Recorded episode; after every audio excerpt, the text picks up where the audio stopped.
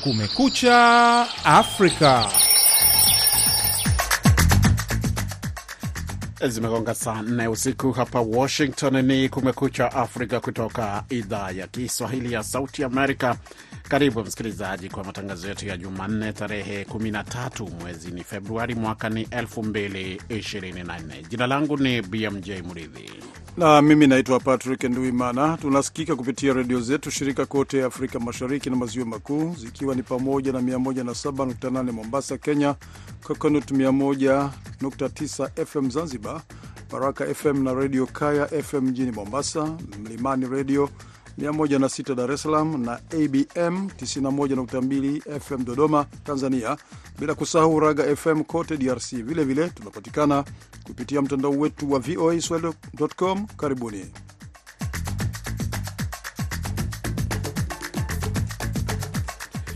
Nam, kwenye matangazo yetu hii leo, hali ya wasiwasi ya tanda kwa mara nyingine mashariki mwa DRC baada ya bomu kulipuka katika kambi ya wakimbizi katika mji wa Sake, Kivu Kaskazini, na kusababisha vifo na majeraha. Je, wakazi wanasemaje baada ya tukio hilo?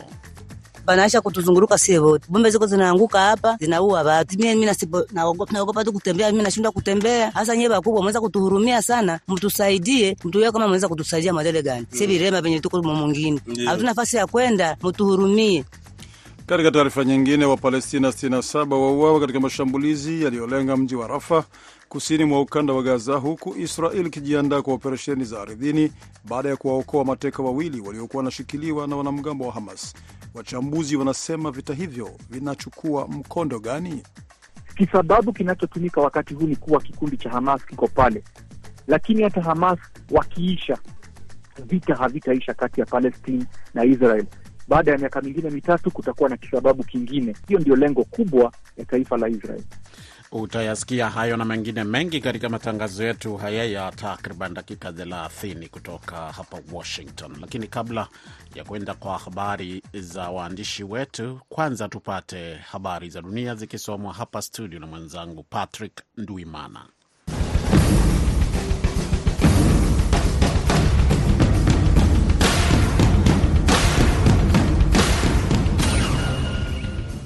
Afrika Kusini itatuma wanajeshi 2900 kama sehemu ya mchango wake kwa kikosi cha Jumuiya ya Maendeleo Kusini mwa Afrika SADC kinachotarajiwa kukabiliana na makundi yenye silaha mashariki mwa Jamhuri ya Demokrasia ya Kongo, ofisi ya Rais Cyril Ramaphosa ilisema katika taarifa yake Jumatatu. Operesheni hiyo ya mwaka mmoja ni ya kati ya Disemba 15 mwaka 2023 na Disemba 15 mwaka huu na itagharimu takriban dola za Marekani milioni 105.7, ilisema taarifa hiyo. Kikosi cha SADEK kinajumuisha wanajeshi kutoka Malawi, Afrika Kusini na Tanzania.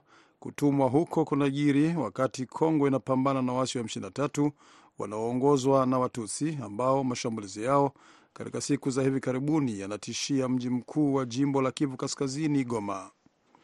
Israeli Jumatatu iliwaokoa mateka wawili waliokuwa wanashikiliwa na wanamgambo wa Hamas huko Rafa, lakini mashambulizi ya anga yaliua Palestina 67 katika mji huo wa kusini mwa Gaza, ambako watu milioni moja waliohama makazi yao wanaishi kama wakimbizi tangu miezi minne ya mashambulizi ya mabomu. Jeshi la Israel, idara yake ya upelelezi na kitengo maalum cha polisi walisema waliokoa watu wawili, Fernando Simon Marman mwenye umri wa miaka 60 na Louis Har mwenye umri wa miaka sabini ambao wana uraia pacha wa Israel na Argentina. Wawili hao walikuwa miongoni mwa mateka 240 walioshikiliwa na Hamas katika shambulio la Oktoba 7 ndani ya Israel ambalo liliua watu 1200 na kupelekea Israel kufanya mashambulizi ya kulipiza kisasi. Shirika la kimataifa la uhamiaji IOM limewataka Wanigeria wanaopanga kuondoka nchini mwao kuhamia nchi zingine kuzingatia athari zinazohusishwa na uhamiaji haramu ambao umeathiri baadhi ya watu wanaofanya safari za nje kupitia maeneo hatari.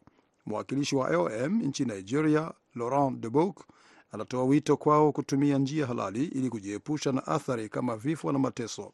Mwandishi wetu wa Lagos, Collins Atohengbe, anaarifu zaidi.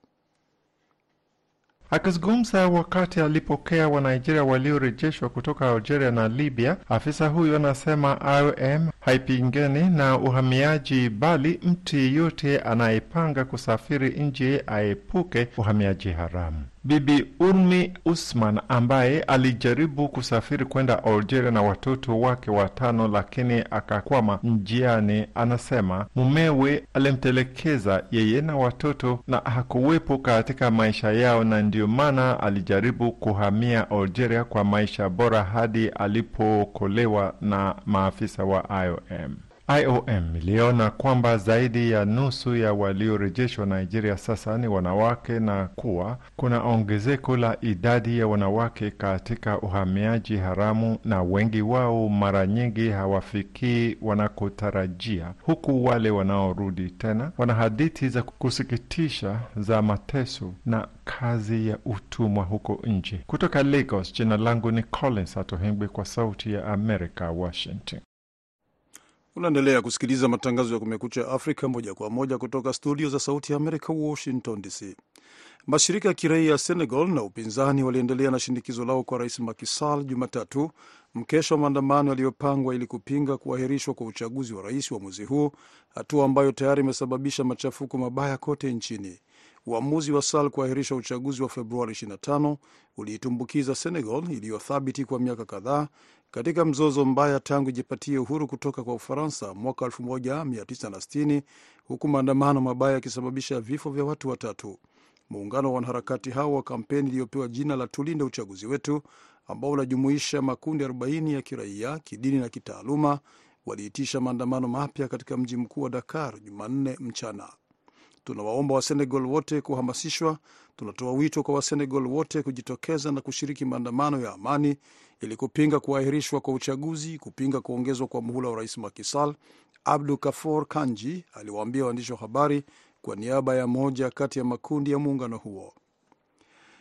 Waziri mpya wa ulinzi wa Liberia alijiuzulu Jumatatu kwenye wadhifa wake siku tatu tu baada ya kuteuliwa kufuatia maandamano ya wake wa wanajeshi, ofisi ya rais ilisema. Kujiuzulu kwa waziri huyo kunaashiria mzozo wa kwanza wa kisiasa unaomkabili rais mpya wa Liberia Joseph Boakai tangu kuapishwa kwake mwishoni mwa mwezi Januari. Boakai alipokea na kukubali barua ya kujiuzulu kutoka kwa waziri mpya wa ulinzi wa taifa Prince C Johnson, ofisi ya rais ilisema katika taarifa. Rais alitangaza haraka mtu atakayechukua nafasi hiyo kwa muda, akimteua Jeneral Geraldine Janet George kwenye wadhifa huo muhimu.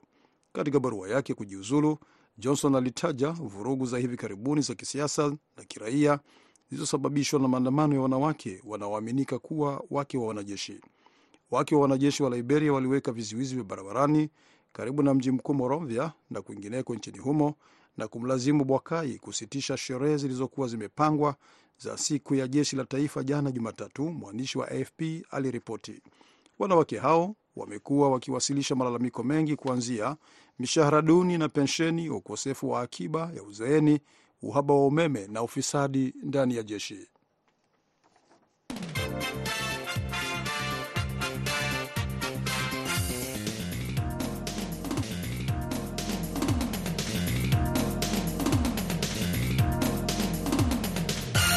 Unasikiliza matangazo ya Kumekucha Afrika moja kwa moja kutoka idhaa ya Kiswahili ya Sauti Amerika hapa Washington DC.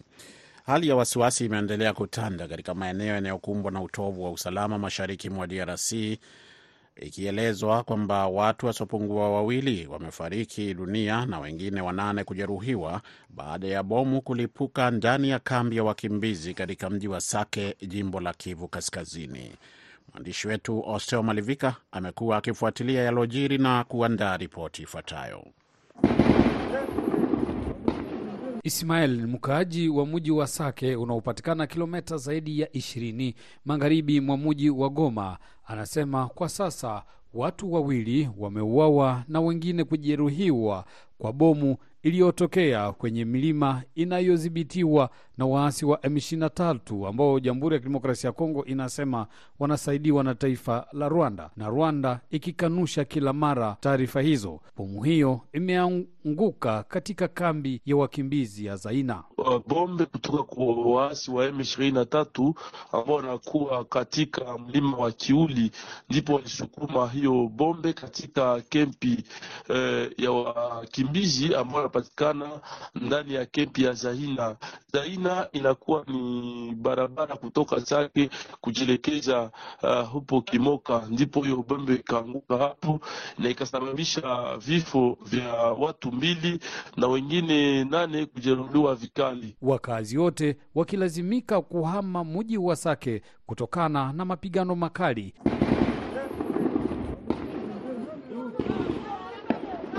walizo wanawaua ile maflame ni masasi hapo kwa kwa kati ya M23 na jeshi la serikali. Mapambano yameonekana kuwa makali. Uh, wakaji ambao walikuwa sharejea tena ndani ya mji wa Sake na wengine ambao walikuwa sharejea ndani ya makempi mbalimbali. Kwa sasa ni kusema kwamba mji wa Sake haina tena wakaaji, kwani mapambano yanaendelea, ilikuwa karibuni kilomita mbili na mji wa Sake. Yaani wakati tunazungumza watu wametimuka. Ndiyo, ni kweli kabisa, watu wote ambao walikuwa washaingia ndani ya mji wa Sake tayari waisha kuondoka. Wengine wasiojiweza wakibaki katika makazi yao, kama mama huyu ambaye tunahifadhi jina lake akiwa mlemavu wa miguu. Basi baba, ndaogopa namna gani? Mimi nishashindwa kuogopa, ndatembea aye, niko kilema. Sasa mimi ndafanya nini? Ona wanatushambulia njaba, wanaisha fika hapa kimoka huku yulu bukarara kwa fasi yote, wanaisha kutuzunguruka sie wote, bombe ziko zinaanguka hapa zinaua watu. Mimi naogopa, naogopa tu kutembea, mimi nashindwa kutembea. Hasa nyewe wakubwa mweza kutuhurumia sana, mtusaidie, mtu yeye kama mweza kutusaidia madele gani? Si vilema venye tuko mwingine, hatuna nafasi ya kwenda, mtuhurumie. Luanda Kubuya ni mmoja wa viongozi wa kata za mji wa Sake. Presida tusaidie, guverneri atusaidie, wamalize hii vita juu tumechoka sana na vita. Si wakaaji wa teritwari ya Masisi zaidi zaidi sana sana provinsi ya Nord Kivu tumeshateseka sana, ambako kuna kikosi kikubwa kutoka jeshi la Jamhuri ya Kidemokrasia ya Kongo FARDC, SADC wakiwa ni wanajeshi kutoka Tanzania, Afrika Kusini na Malawi, MONUSCO pamoja na wazalendo. Wakimbizi wengine wakiomba kambi za wakimbizi kulindwa na pande zote zinazotwangana. Hoser Malivika, Kumekucha Afrika, Goma.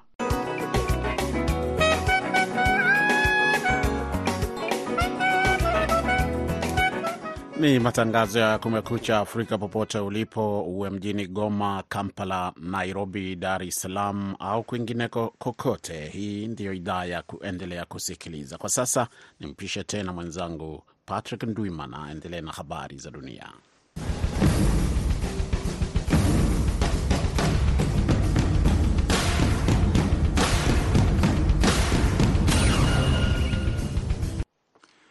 Rais wa Marekani Joe Biden alikutana Jumatatu na mfalme wa Jordan Abdullah kwenye White House, ukiwa mkutano wa ana kwa ana na mshirika wa muda mrefu ambaye amekuwa akikosoa vikali mashambulizi ya Israel na kutoa wito wa sitisho la mapigano.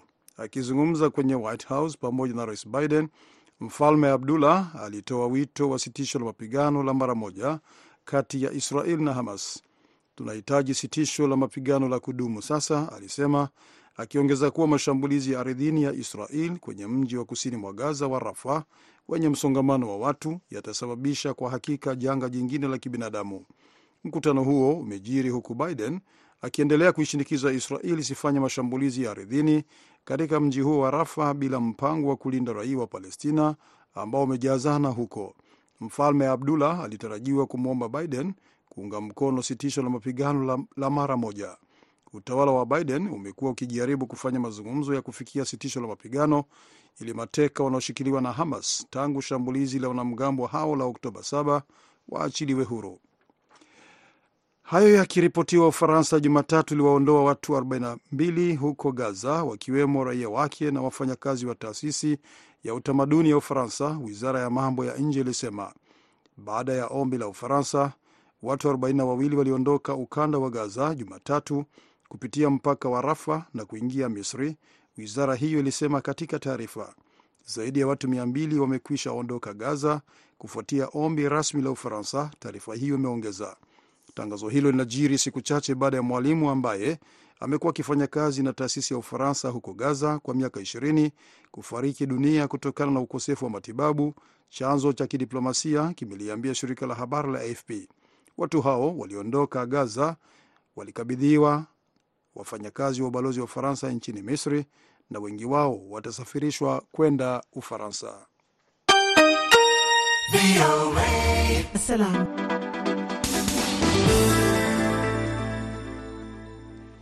Iwapo ndo umeamka msikilizaji, au unaendesha gari, umefika kazini, ama uko hapo tu nyumbani, ni matangazo ya Kumekucha Afrika ya idhaa ya Kiswahili ya Sauti ya Amerika.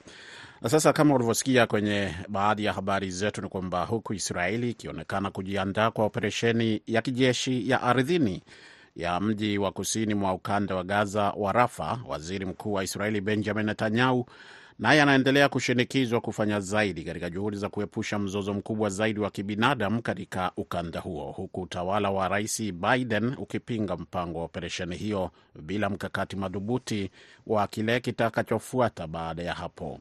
Mwenzetu Huba Abdi amezungumza na Edgar Gidhua, mchambuzi wa maswala ya diplomasia, na kwanza akamuuliza tathmini yake juu ya mpango wa Netanyahu wa kuanza operesheni za kijeshi za ardhini huko Rafa. Lengo lao kubwa, hata kama hawatajitokeza kusema vile, lakini kupitia kwa, kupitia maoni yangu na mwelekeo wa vile hivi vita vimeenda Naam. taifa la Israel limepata nafasi nzuri sana, limepata nafasi nzuri sana ya kuwakuza na kuwatimua Wapalestinian kutoka makao yao. Wangekuwa wamewachiwa kitambo, wangekuwa wamewafurusha, wamewaondoa hizo eneo zote kutoka Israel, wamewasukuma warudi kule, waende kule Lebanon, waingie Misri, wapotelee Siria waingie katika hizo nchi za Uarabuni huko. Taifa la Israel lilibaki likiwa la Wayahudi peke yao. Walipoanzisha hivi vita, walipatia taifa la Israel nafasi nzuri sana ya kutekeleza mambo ambayo walikuwa wameiweka ndani yao, na, na jambo la kwanza ni kuwaondoa Wapalestina kutoka nchi yao, kuwafurusha na kuwafukuza kabisa. Kisababu kinachotumika wakati huu ni kuwa kikundi cha Hamas kiko pale, lakini hata Hamas wakiisha vita havitaisha kati ya Palestine na Israel.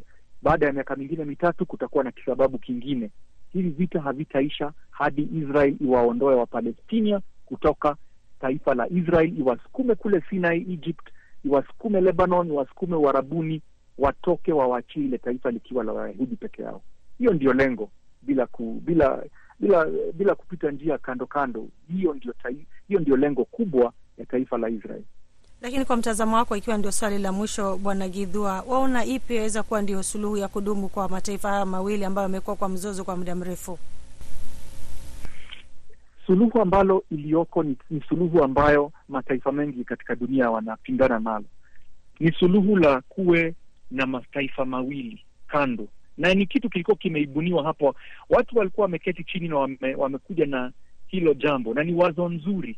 Taifa la Israel libaki pale na taifa la Palestine wapatiwe wa, wa, wa, wapatiwe recognition yao na pia wawe taifa na wajiunge na jumuiya ya mataifa mengine duniani kote lakini Israel, Amerika na mataifa mengi katika uh, Uropa hawatakubaliana na hayo, wanapinga vikali. Kwa hivyo suluhisho ni kuwa mataifa hawa watu wanajuana, hawa watu ni mandugu. Tukiingia katika Bibilia ama uh, Ukristo ama katika Waislamu tunasoma hawa ni watoto wa uh, baba mmoja Ibrahim. Kwa hivyo wanajuana na wameweza kuishi pamoja miaka mingi.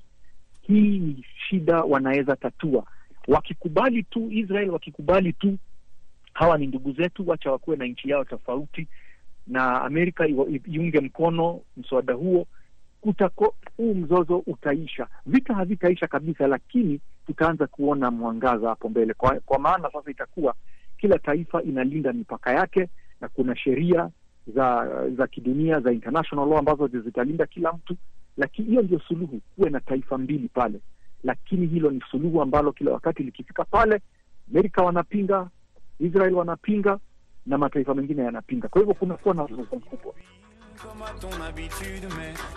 Edgar Gidhua ni mchambuzi wa masuala ya diplomasia akizungumza na Sauti ya Amerika kwa njia ya simu kutoka Nairobi, Kenya.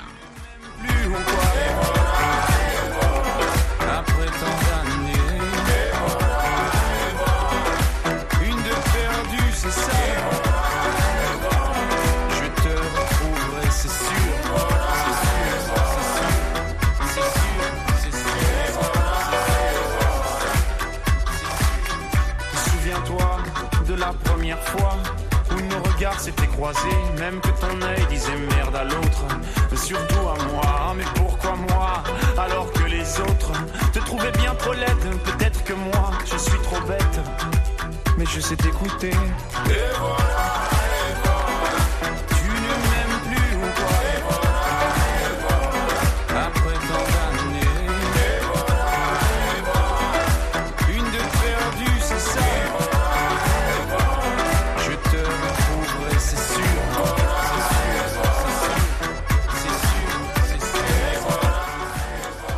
Nam ni wimbo wa Stromae. Huyu BMJ ni mwimbaji wa huko Belgiji, eh, alitamba kwelikweli miaka iliyopita.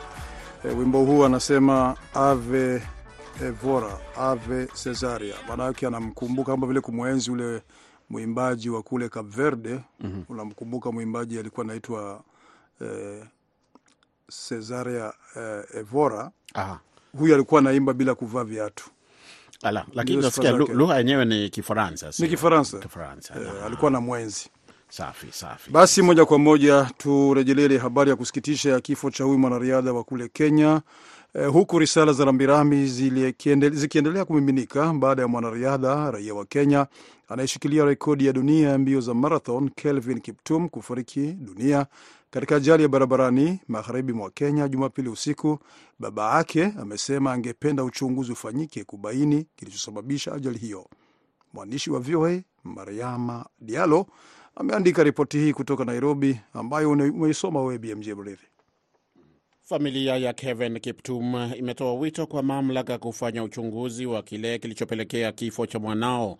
Babake mwanariadha huyo Samson Cheruyot akibubujikwa na machozi alipozungumza na waandishi wa habari wa kituo cha televisheni cha Citizen siku ya Jumatatu. nasikia uchungu uchungu, na mtoto yangu si yangu, ni ya Kenya na dunia. Mimi sina mtoto ngine, kama inawezekana, sababu hiyo watu mimi siamini, eh, siamini eh, na sasa wa, wa, waone Rais wa Kenya William Ruto amemtaja Kiptum kama nyota kupitia ujumbe uliochapishwa kwenye mitandao ya kijamii. Ruto alibainisha kwamba akiwa na umri wa miaka ishirini na minne pekee, Kiptum tayari alikuwa ameibuka bingwa katika mashindano kadhaa makubwa.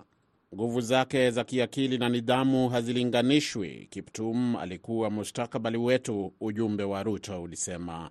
Hisia hizo ni sawa na za watu wengi nchini Kenya, akiwemo Jackson Tuwei, rais wa shirikisho la michezo la Athletics Kenya, ambaye alizungumza na Sauti ya Amerika Jumatatu. So he was a very humble person, uh, uh, with a young family. Alikuwa mtu mnyenyekevu sana. Alikuwa na familia changa ya mke na watoto wawili. Alikuwa tu ameanza kazi yake, na tulikuwa na matumaini kwamba angeenda mbali sana katika taaluma yake.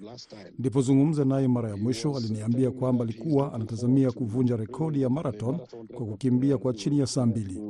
Lo- lower than two, two, two hours. Kiptum alikuwa mwanaume wa kwanza kumaliza mbio za marathon kwa chini ya saa mbili dakika moja alipoweka rekodi ya dunia ya saa 2 na sekunde 35 mjini Chicago Oktoba mwaka jana, akimshinda aliyeshikilia rekodi hiyo awali Eliud Kipchoge, pia raia wa Kenya.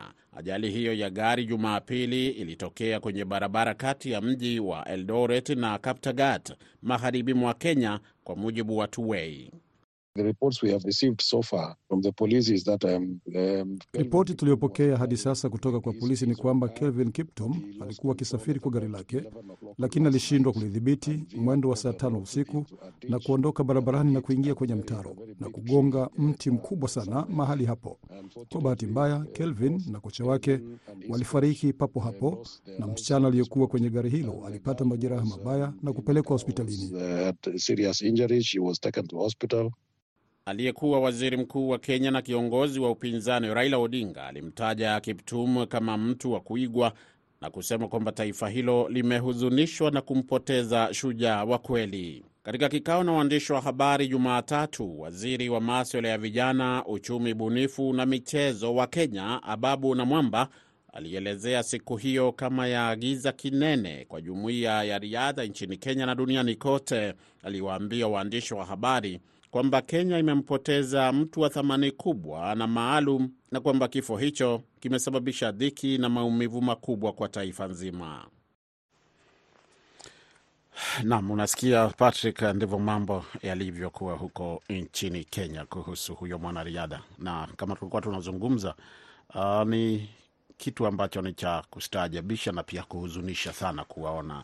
Habari ya kusikitisha, sababu alikuwa bado ni mdogo, ana umri mdogo, bado alikuwa na safari ndefu ya kuendelea kufanya vizuri katika uh, katika hii michezo ya riadha hasa kwenye ngazi ya kimataifa. Mm, lakini maswali yataendelea kuulizwa, lakini kwa sasa tuachane na maswali, tuwasomee muktasari wa habari.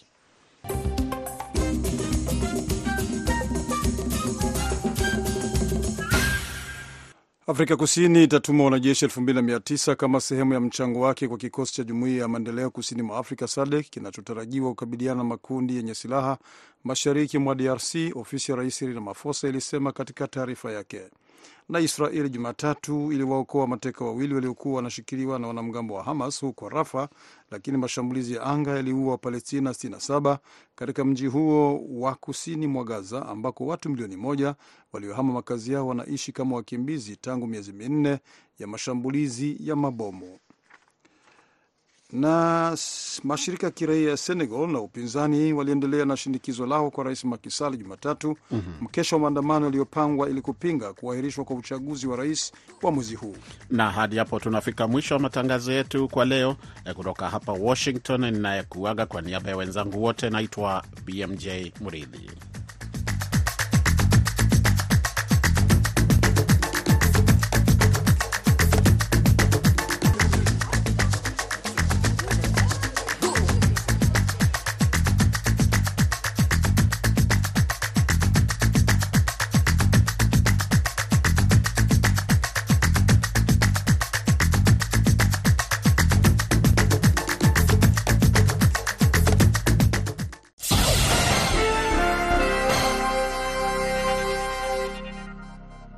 Ifuatayo ni tahariri inayoelezea sera na msimamo wa serikali ya Marekani. Operesheni za kulinda amani za Umoja wa Mataifa barani Afrika zinakabiliwa na changamoto ambazo hazijawahi kushuhudiwa, ikiwa ni pamoja na kudorora kwa ushirikiano wa nchi mwenyeji na ridhaa, pamoja na uwepo wa watendaji kama vile kundi la Wagner katika maeneo yenye migogoro, alisema Michel Saison, naibu wa waziri wa mambo ya nje anayohusika na maswala ya kimataifa, katika ushahidi kwenye bunge la Marekani hivi karibuni. Kwa hivyo ni wazi kwamba tunahitaji kupanua zana zetu za kimataifa kwa ajili ya kukabiliana na migogoro ya usalama katika bara la Afrika, wakati huo huo tukifanya kazi ya kuboresha ulinzi wa amani wa Umoja wa Mataifa, alisema Sison. Baraza la Usalama la Umoja wa Mataifa hivi karibuni lilipitisha azimio nambari 2719 ambalo linatoa mkakati wa ufadhili kwa kiasi wa operesheni za amani zinazoongozwa na Afrika kwa michango inayotathminiwa na Umoja wa Mataifa, alieleza naibu waziri Sison. Tulishiriki kikamilifu katika mazungumzo ya azimio hilo. Tulisisitiza kwamba operesheni za amani za siku zijazo za Umoja wa Afrika zikiungwa mkono na michango inayotathminiwa na Umoja wa Mataifa zinatii sera ya Umoja wa Mataifa na kuchunguza haki za binadamu na ina mamlaka ya kulinda raia, kuidhinisha na vilevile vile kuwajibisha Baraza la Usalama la Umoja wa Mataifa. Migogoro tata barani Afrika inahitaji zana mpya pamoja na operesheni za kawaida. Kwa hivyo tunahitaji zana zinazoruhusu jumuiya ya kimataifa kujibu kwa haraka vitisho dhidi ya raia ili kuzuia ukatili mkubwa, kukabiliana na makundi yenye itikadi kali au ya kigaidi na kuleta utulivu wa hali ya usalama ili kutoa nafasi kwa suluhisho la kisiasa.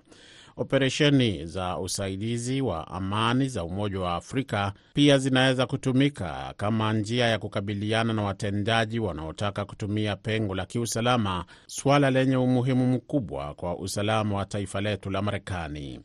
Kama mchangiaji mkubwa wa kifedha katika operesheni za kulinda amani za Umoja wa Mataifa, Marekani inaendelea kujitolea kutetea maslahi yake barani Afrika na kufanya kazi na washirika wake wa kimataifa ili kukabiliana na changamoto za kimataifa na migogoro, ukosefu wa usalama na ukiukaji wa haki za binadamu kwa kuboresha operesheni za kulinda amani. Hiyo imekuwa ni tahariri iliyoelezea sera na msimamo wa serikali ya Marekani.